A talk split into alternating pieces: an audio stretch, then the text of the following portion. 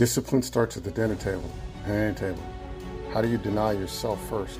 There's the key to start with discipline. How do you discipline you first? Tell me, why you mad?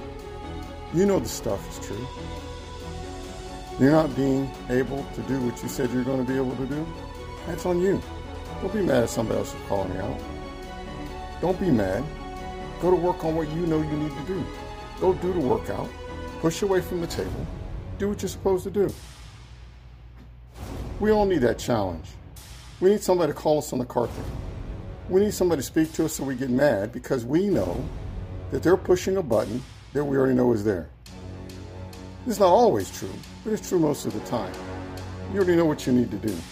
That person who's calling you out is really doing you a favor. So again, don't be mad. Exercise the discipline.